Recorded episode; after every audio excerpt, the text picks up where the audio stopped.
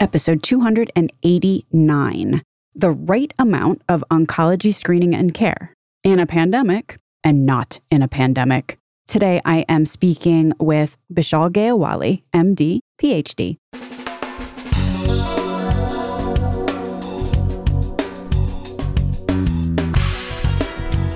American healthcare entrepreneurs and executives you want to know. Talking. Relentlessly seeking value. You may or may not know, I don't know why you would, honestly, but I speak Swedish. I mention this because there's this famous and really culturally emblematic Swedish word, which is this lagom. It means, in air quotes, the exact right amount. In Swedish culture, the exact right amount deserves its own word. like, for example, did you have enough watermelon? Why, yes, I had half a slice. It was lagom. Lagom has no direct translation in US English because in the United States, we don't need a word for the exact right amount. Why? Because the exact right amount already has a word the most.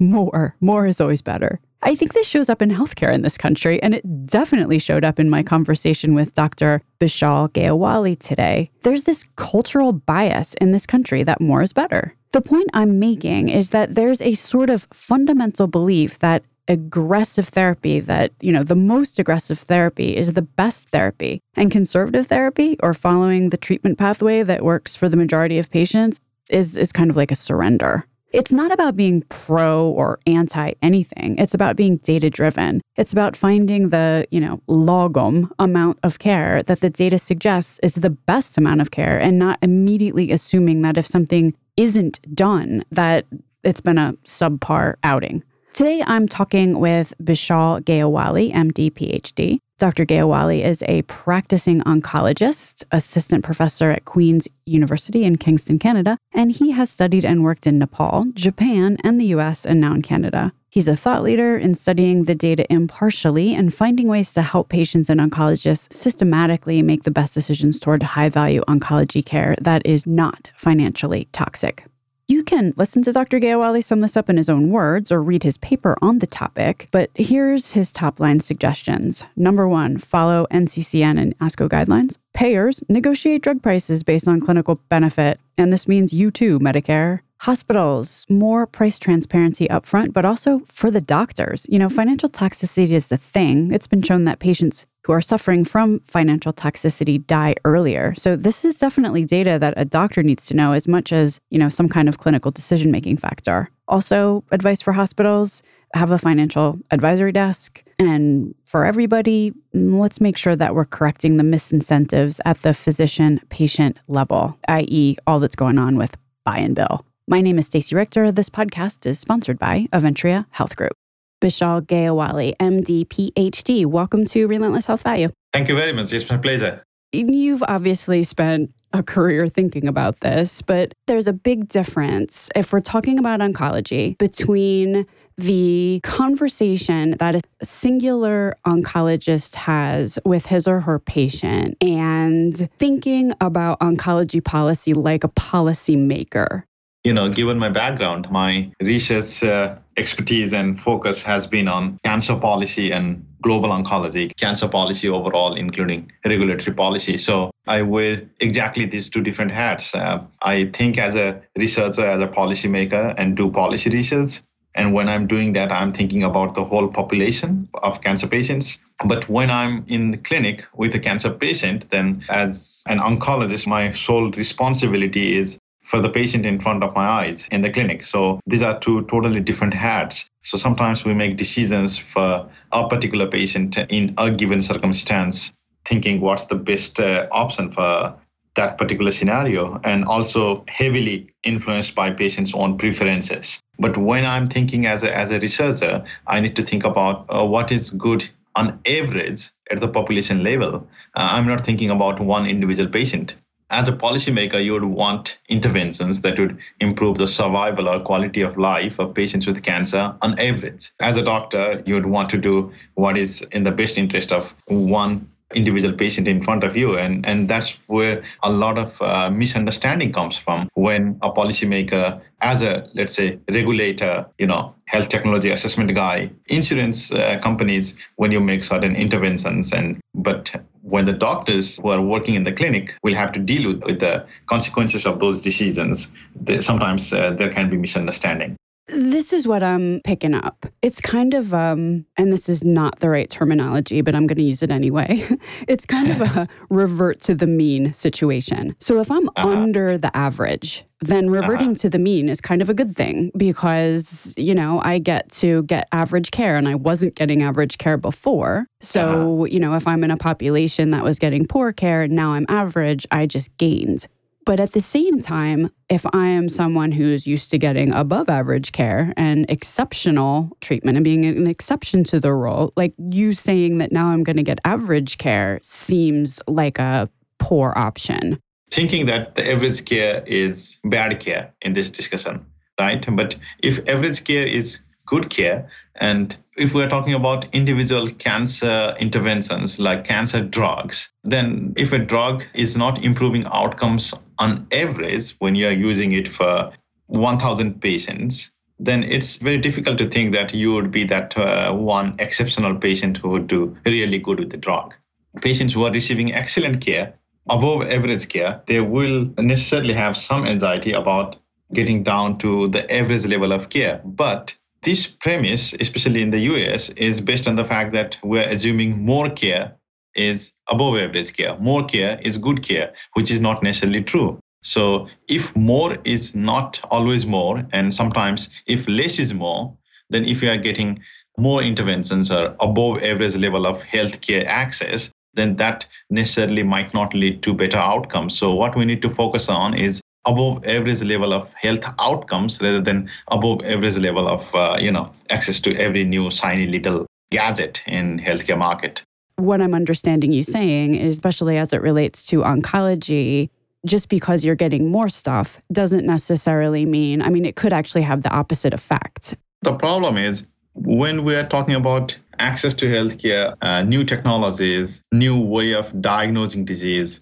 I guess we forget the bigger picture, like the ultimate endpoint, the ultimate outcome. We don't necessarily need modern devices for the sake of having modern devices. We want modern devices because we believe having access to the modern technology will ultimately lead us to better health outcomes. So we need to put that objective in mind while thinking about all these policies. Ultimately, will this lead to better health outcomes? You want to have excellent survival, you want to have excellent quality of life, you want to have as much as you can a good quality time without any suffering. So that's the ultimate goal. But sometimes we forget the goal and we get so much entangled in the in the path itself that we forget the destination and i guess also you know hindsight is 2020 very much in these in these cases you, you, know so like if i am a patient on the cusp of making a prospective decision it's hard not to consider yourself exceptional that's why we fall into all those fallacies and traps because we always believe that we'll be in that particular 1%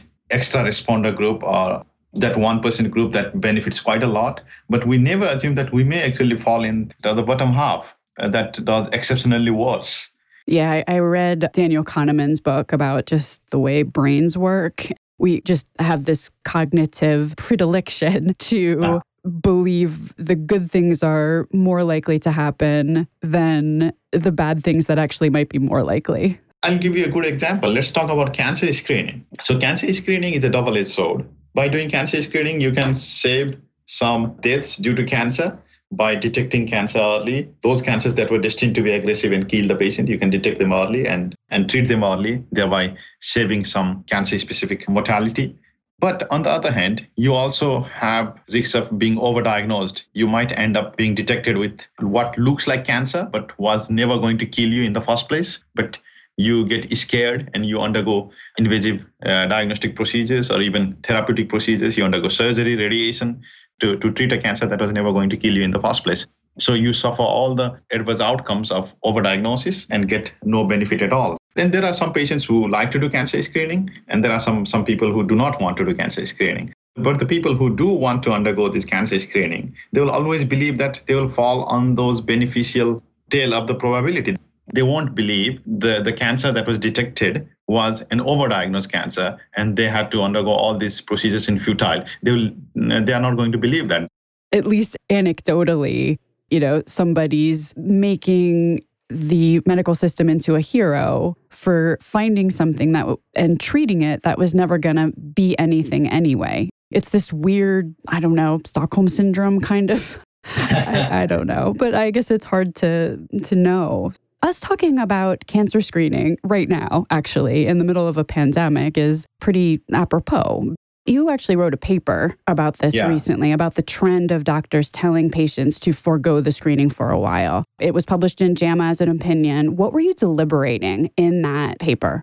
Yeah, exactly. Since during the peak of the COVID wave, we were asking even patients with cancer, like patients detected with cancer and patients needing treatment, we were asking these people to stay at home as much as possible and come to the hospital only when absolutely necessary. We were stopping, we didn't start some apparently low value cancer medications. We always knew they were low value, but we had been using them for some reason anyway. But due to the COVID pandemic, we came back to our rational thought and we said, oh, it's not worth it anymore. This is such a low value intervention that the patient may die of COVID by coming to hospital rather than uh, die of cancer. And this drug is not going to do good anyway. So these patients should not be coming to hospital to just uh, just get this drug. Give me some examples of that low value care. We were talking about screening before. Obviously, there's some interventions. To get back to your question about screening, the, the distinction I'm trying to make is patients with cancer who need treatment versus apparently healthy people who we want to detect cancer early. The general consensus at the time was that patients should not be coming to people should not be coming to hospital for doing cancer screening at the time of the pandemic. And you know, this whole exercise made me think, or made us think, that uh, if these are the low value practices that we're stopping during the pandemic, maybe we should have never done this to begin with, especially with regards to the low value drugs as well as the cancer screening. Should we go back and look at the evidence and, and rethink whether cancer screening is actually a high priority when there is no pandemic? So does this mean end all screening? Uh, no, I'm, I'm not saying that. My point is not to say that all cancer screening is bad and we should stop them. My point is that we need to look at the evidence. We need to relook at the evidence that we have and rethink what screening practice actually helping people versus what screening practice is actually trying to convert more and more people into patients because I think the evidence bar to use screening must must be much much higher than the evidence bar for any treatment because you know screening is basically converting people into patients. These are people with no symptoms. So there is no way you can improve the quality of life because they already have no symptoms. The only reason why I would want to convert a person, a normal person, into a patient, a cancer patient, would be if I'm pretty sure that doing so would end up increasing his longevity or increasing his quality of life in the long run. But with the problem of overdiagnosis and the fact that none of the cancer screening trials, to my knowledge, have proven an improvement in all cause mortality. So, some of the trials in some cancers have shown improvement in cancer specific mortality, but none of the trials that I know of have shown improvement in all cause mortality. And I think that's a pretty big deal. So, uh, basically, what you just said is, is screening hasn't increased the survival time of patients. Do you mean all screening or you know, is that too broad a brush? Are we saying that basically screening non symptomatic people with no risk factors hasn't amounted to much? You know, there is a little little uh, distinction to be made between survival and mortality for cancer screening purpose. Because what happens is if you detect a small tumor early, then you increase survival time by default due to lead time bias. So what that means is, let's say a cancer was going to be detected in 2020 naturally because of symptoms. But we detected the cancer in 2015 by doing screening, and uh, the patient died in 2025. Then we would think that the survival time for that patient is from 2015 to 2025, so 10 years, when in fact, even if we had not done any screening, the patient would have detected cancer in 2020 and would have died in 2025. So in this case, what screening did was it did not improve survival. It just increased the duration of the time the patient considered himself or herself as a cancer patient. Survival is a little mm, confusing, so we'd like to use the term mortality. while talking about screening trials. So, what I was telling you was, to my knowledge, irrespective of any cancer type, in any cancer type, no trial has shown that it improves all cause or overall mortality. Some of the trials have shown that it improves cancer specific mortality, but no trial has shown it improves all cause mortality. This is for the general population. This is the, I'm not talking about high risk like patients with uh, BRCA mutation who are at a high risk of breast cancer and so those are special population which we can't talk together with the normal population. But uh, for the normal population, no trial has ever shown an improvement in all cause mortality if there's a slice of the population has no symptoms mm-hmm. and no risk factors mm-hmm. as identified by you know there's a number of different bodies that do recommend like screening recommendations so mm-hmm. you don't fall on any of those charts you got yeah. no symptoms there's mm-hmm. basically no advantage of subjecting yourself to screening except potentially there's no positive upside now we go back to that uh, thinking between individual level and, and population level for some people, they might consider, you know, cancer-specific mortality as potential benefit because the trial will show that uh, if you do screening, then your risk of dying from breast cancer will decrease by this much. Uh, the risk of dying from lung cancer will decrease by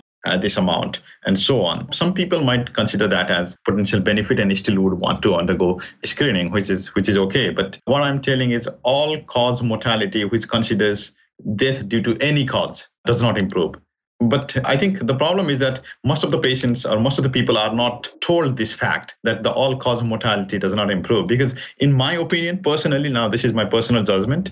In my personal opinion, if a person dies, you know, it does not matter what the person died of, right? So, if uh, like we can't bask in the glory that someone did not die of prostate cancer, but died of stroke because we did not improve someone's life. So, the beauty of all cause mortality is that it takes all the downstream consequences into account. I would prefer to see improvement in all cause mortality and improvement in cancer specific mortality alone does not convince me personally like if the screening turns up some kind of early stage cancer and the patient gets winds up getting treated with some med i mean some of these medications are very toxic and let's just say that that causes some kind of liver issue and then the person winds up dying of a liver issue instead of a prostate issue in the same duration of time. Like i can see what you're saying. Like does it really matter? Yeah you know what was on the death certificate a lot of the things that we do routinely in medical practice needs to be re-evaluated. A lot of the things that we do are low value. They might even be harmful.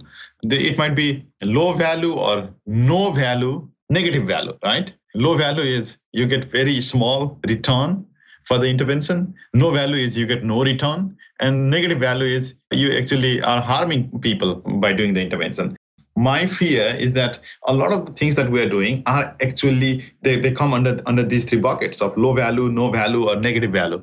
We need to carefully consider when we do not have pandemic after the pandemic has settled down we need to look at all the interventions that we have been doing in medicine and especially in oncology that we thought were not important enough for us to continue during the pandemic. And does that mean are they such low value that we should not ever be doing them uh, even when the pandemic has settled. Yeah. So, what do you have your eye on? As we were talking about before, you, you wrote a paper about this, and you know, like what about low value cancer treatments to begin with, and and you know, could we use this pandemic and kind of like almost retroactively look at go back and look at what we were telling people, what the oncology community was telling people not to do. And, you know, maybe that's the first test of is it uh, actually low value? You know, like those things obviously bubbled to the top as don't bother. Yeah. Maybe we should take a look at what our gut instinct told us. What things are on that list? And I know you've done a lot of work and talked a lot about the difference between FDA approval of oncology agents and things that actually make a difference? I have done a lot of work about uh, FDA cancer drug approvals, and uh, we have seen consistently that majority of uh, the cancer drugs that have been approved in recent years are being approved on the basis of surrogate endpoints, which do not necessarily correlate with overall survival or quality of life. So the question is, what do these drugs do then? These drugs shrink tumor to some extent. So is shrinking tumor a good thing? Our instinct again says it of course should be, right? Shrinking tumor should be better than uh, not shrinking tumor. a shrinking tumor should be better than a growing tumor. But the way we define what constitutes shrinkage and what constitutes tumor growth is quite arbitrary. We have certain thresholds, like 30% uh, decrease in tumor size is called tumor shrinkage, 20% increase in tumor size is called tumor growth, and so on, uh, which are quite arbitrary. A and B, there have been um, dozens and dozens of studies which have looked at whether shrinking tumor leads to longer life for, pe- for, for patients with cancer. And the answer always has been there is very low likelihood it probably does not. So, you know, if you shrink tumor but it does not lead to longer life, does it lead to better life then? Again, I have done that study in, and published in 2018, and there has been one more study by a different group. Both of us show that shrinking tumor or delaying tumor growth does not necessarily lead to improved quality of life either. So, if it does not lead to improved quality of life, if it does not uh, make people feel better or live longer, then what exactly are we gaining from these drugs? Again, the equation would have been different if these drugs were, you know, free of side effects, but they are not. They have lots of side effects, and some of those side effects can be serious, and some can even be fatal. Patients can die of the of, of these treatments. The other thing is about financial toxicity, which I believe you, you discussed with my colleague Aaron Mitchell in the in some other episode of the podcast. He's quite an expert on this. Patients they go bankrupt by paying for these drugs. So the broader question is, um, what are we gaining overall by using these drugs?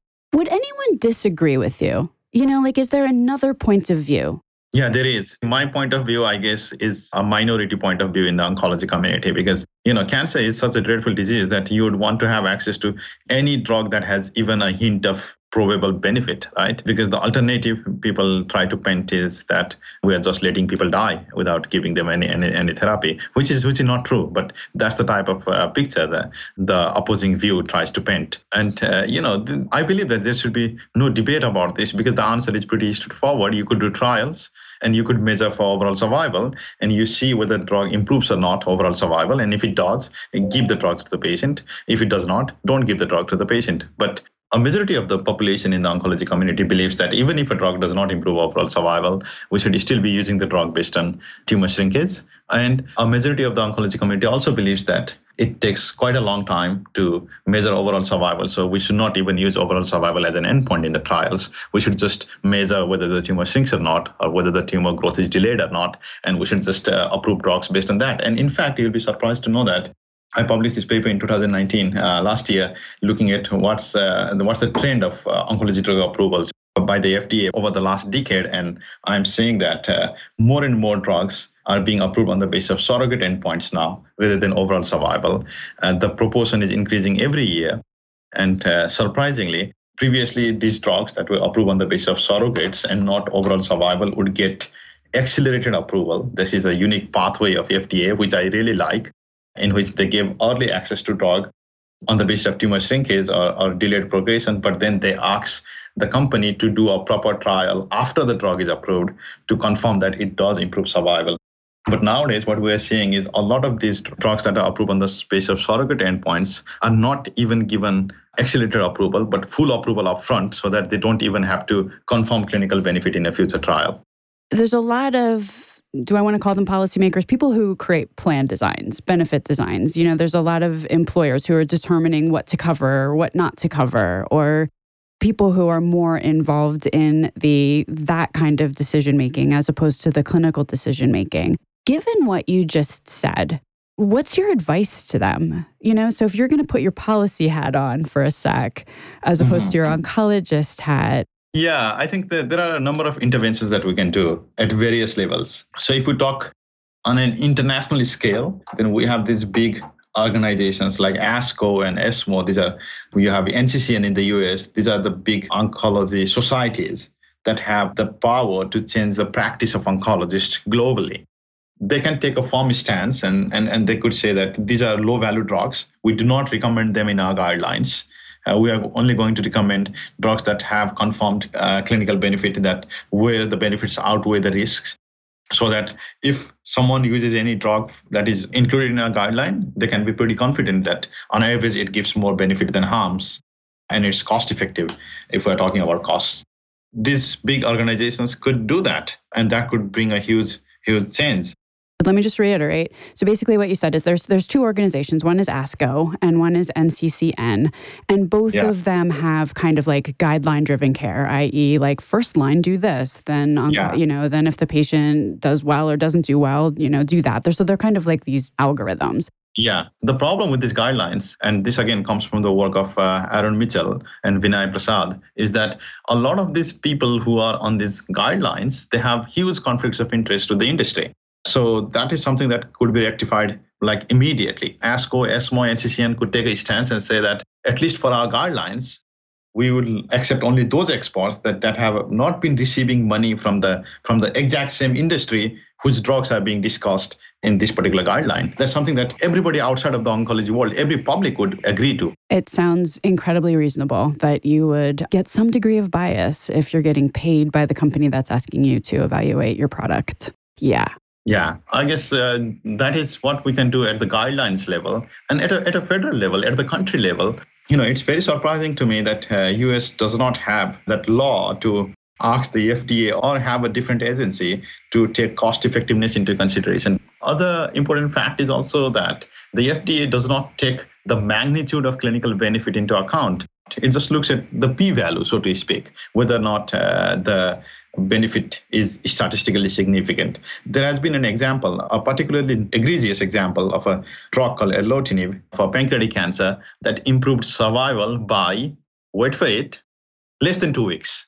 But it was statistically significant. It, the p value was less than 0.05. I don't know if that drug is approved anywhere else. Like that drug is not approved in Canada, UK, or Australia, to my knowledge.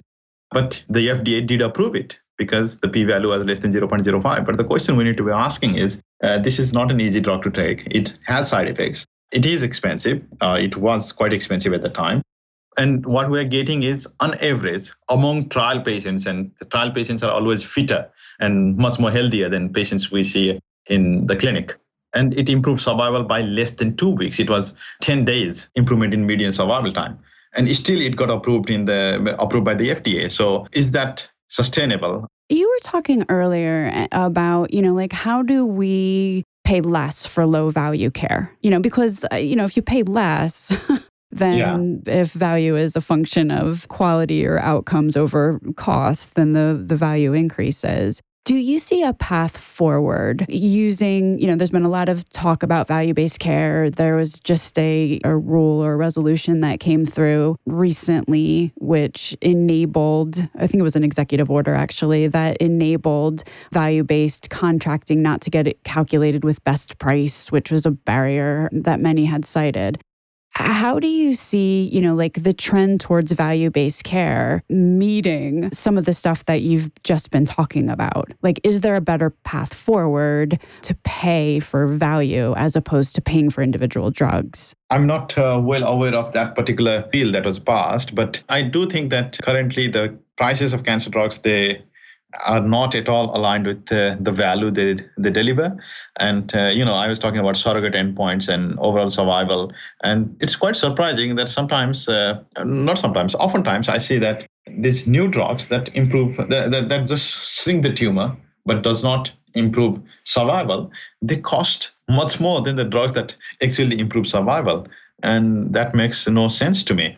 And I was talking about accelerated approval and traditional approval accelerated approval, like preliminary approval, there is no confirmation of benefit. We are still waiting for confirmation. And full approval is we are happy with the data. There is confirmation of benefit, and we are happy with these drugs. And sometimes, again, not sometimes, and nowadays, quite often, you see that these drugs that are approved on the basis of accelerated approval pathway, these preliminary approvals, they cost much more than the drugs that have received full approval. So, you know, the whole pricing system needs to be calibrated. And as I said, it should be matched with the value they deliver, especially in, in, in case of cancer. Because in case of oncology, A, all the drugs are marginal, except for maybe imatinib. All the cancer drugs that we have are modest to marginal. A and B, even though we call cancer drugs as a free market, it's not exactly free market because patients don't choose between all the available options because patients with cancer are going to die, patients use all the drugs at least once during their treatment cycle. So it's not like choosing A versus B, drug A versus drug B, because drug A is better. You use drug A, and there comes a time when drug A stops working, the cancer starts to grow, and then you use drug B as well at that time. And then you use drug C as well. So even if you have 10 drugs for the same cancer, if the patient is able to, you end up giving all the 10 drugs at least once in the treatment cycle. Uh, it's a little complicated. So I guess um, the pricing should be much better aligned to a the level of evidence like drugs that improve overall survival and drugs that just shrink tumor they should not cost the same to the system drugs that just shrink tumor and not improve survival should be costing much less than drugs that improve survival and b among the drugs that improve survival we should also be looking at the margin of benefit drugs that improve survival by a couple of months should cost much less than drugs that improve survival by you know four five months or six months so I cut you off before. We were talking about how we might be able to kind of rectify the incidence of patients getting what amounts to, you know, a treatment that's not going to help. It's not going to it's going to increase their life by two weeks. Meanwhile, mm-hmm. emptying out their the family going into debt. Meanwhile, you know, side effects that may make those two weeks kind of miserable anyway. And you had talked about ASCO and NCCN, you know, making sure that there is really guideline driven care and that it's it's clearly communicated. Are there any other obviously the FDA could revamp itself, but let's just set that aside for now. Is there anything else that a you know someone who's creating benefit designs or trying to figure out how to pay for some of these drugs could be doing right now in order to help in the at least in the short term.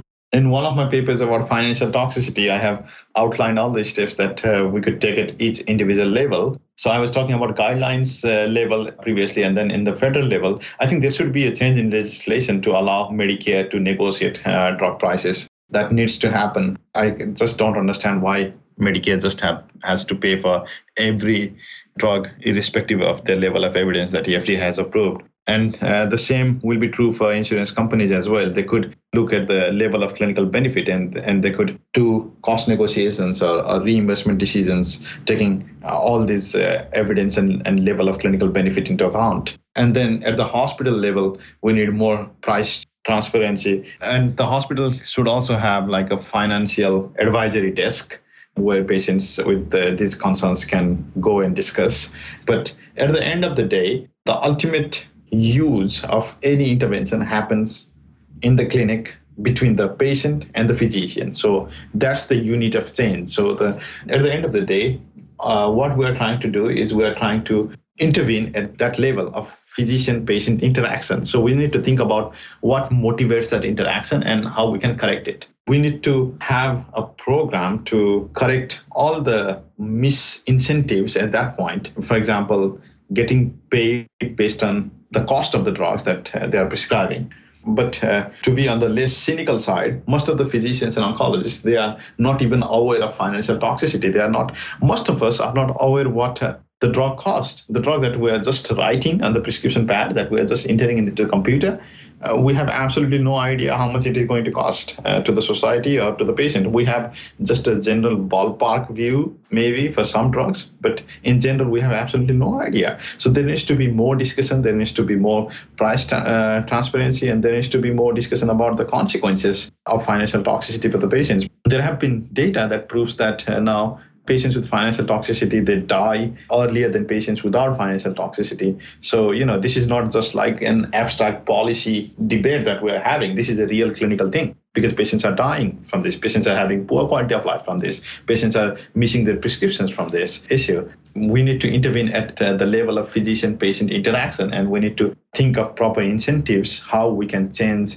uh, the physician patient behaviors uh, and those decision making yeah. So if I, it sounds like if I'm working at a hospital and I am in charge of the oncology department, what I should be contemplating right now is, you know, how, what are policies, procedures that help physicians have the time and space to do shared decision making with patients at the same time that the pricing is transparent the, the pricing of what's going to happen, uh, the out of pocket costs for the patient, and and probably have some incentives to discourage the use of you know low value medications Is there anything that I neglected to ask you that you want to add? The bottom line for me is that we should never be pro or anti anything. We should just be pro data.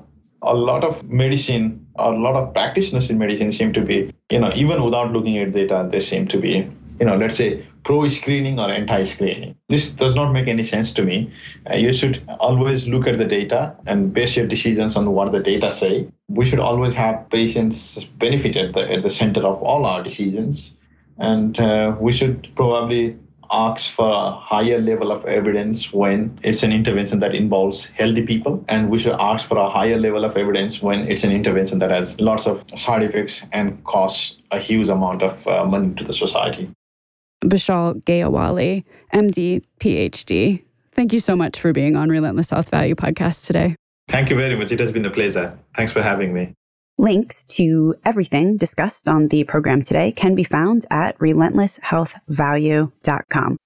If you visit the website, relentlesshealthvalue.com, you will also find a complete listing of all of the shows that we have published thus far with leading entrepreneurs and executives in the healthcare space today. Another cool feature is, you know, you can subscribe to the show so that every week the episode is automatically sent to you so you don't have to remember to go to the website to download it. Thanks so much for listening.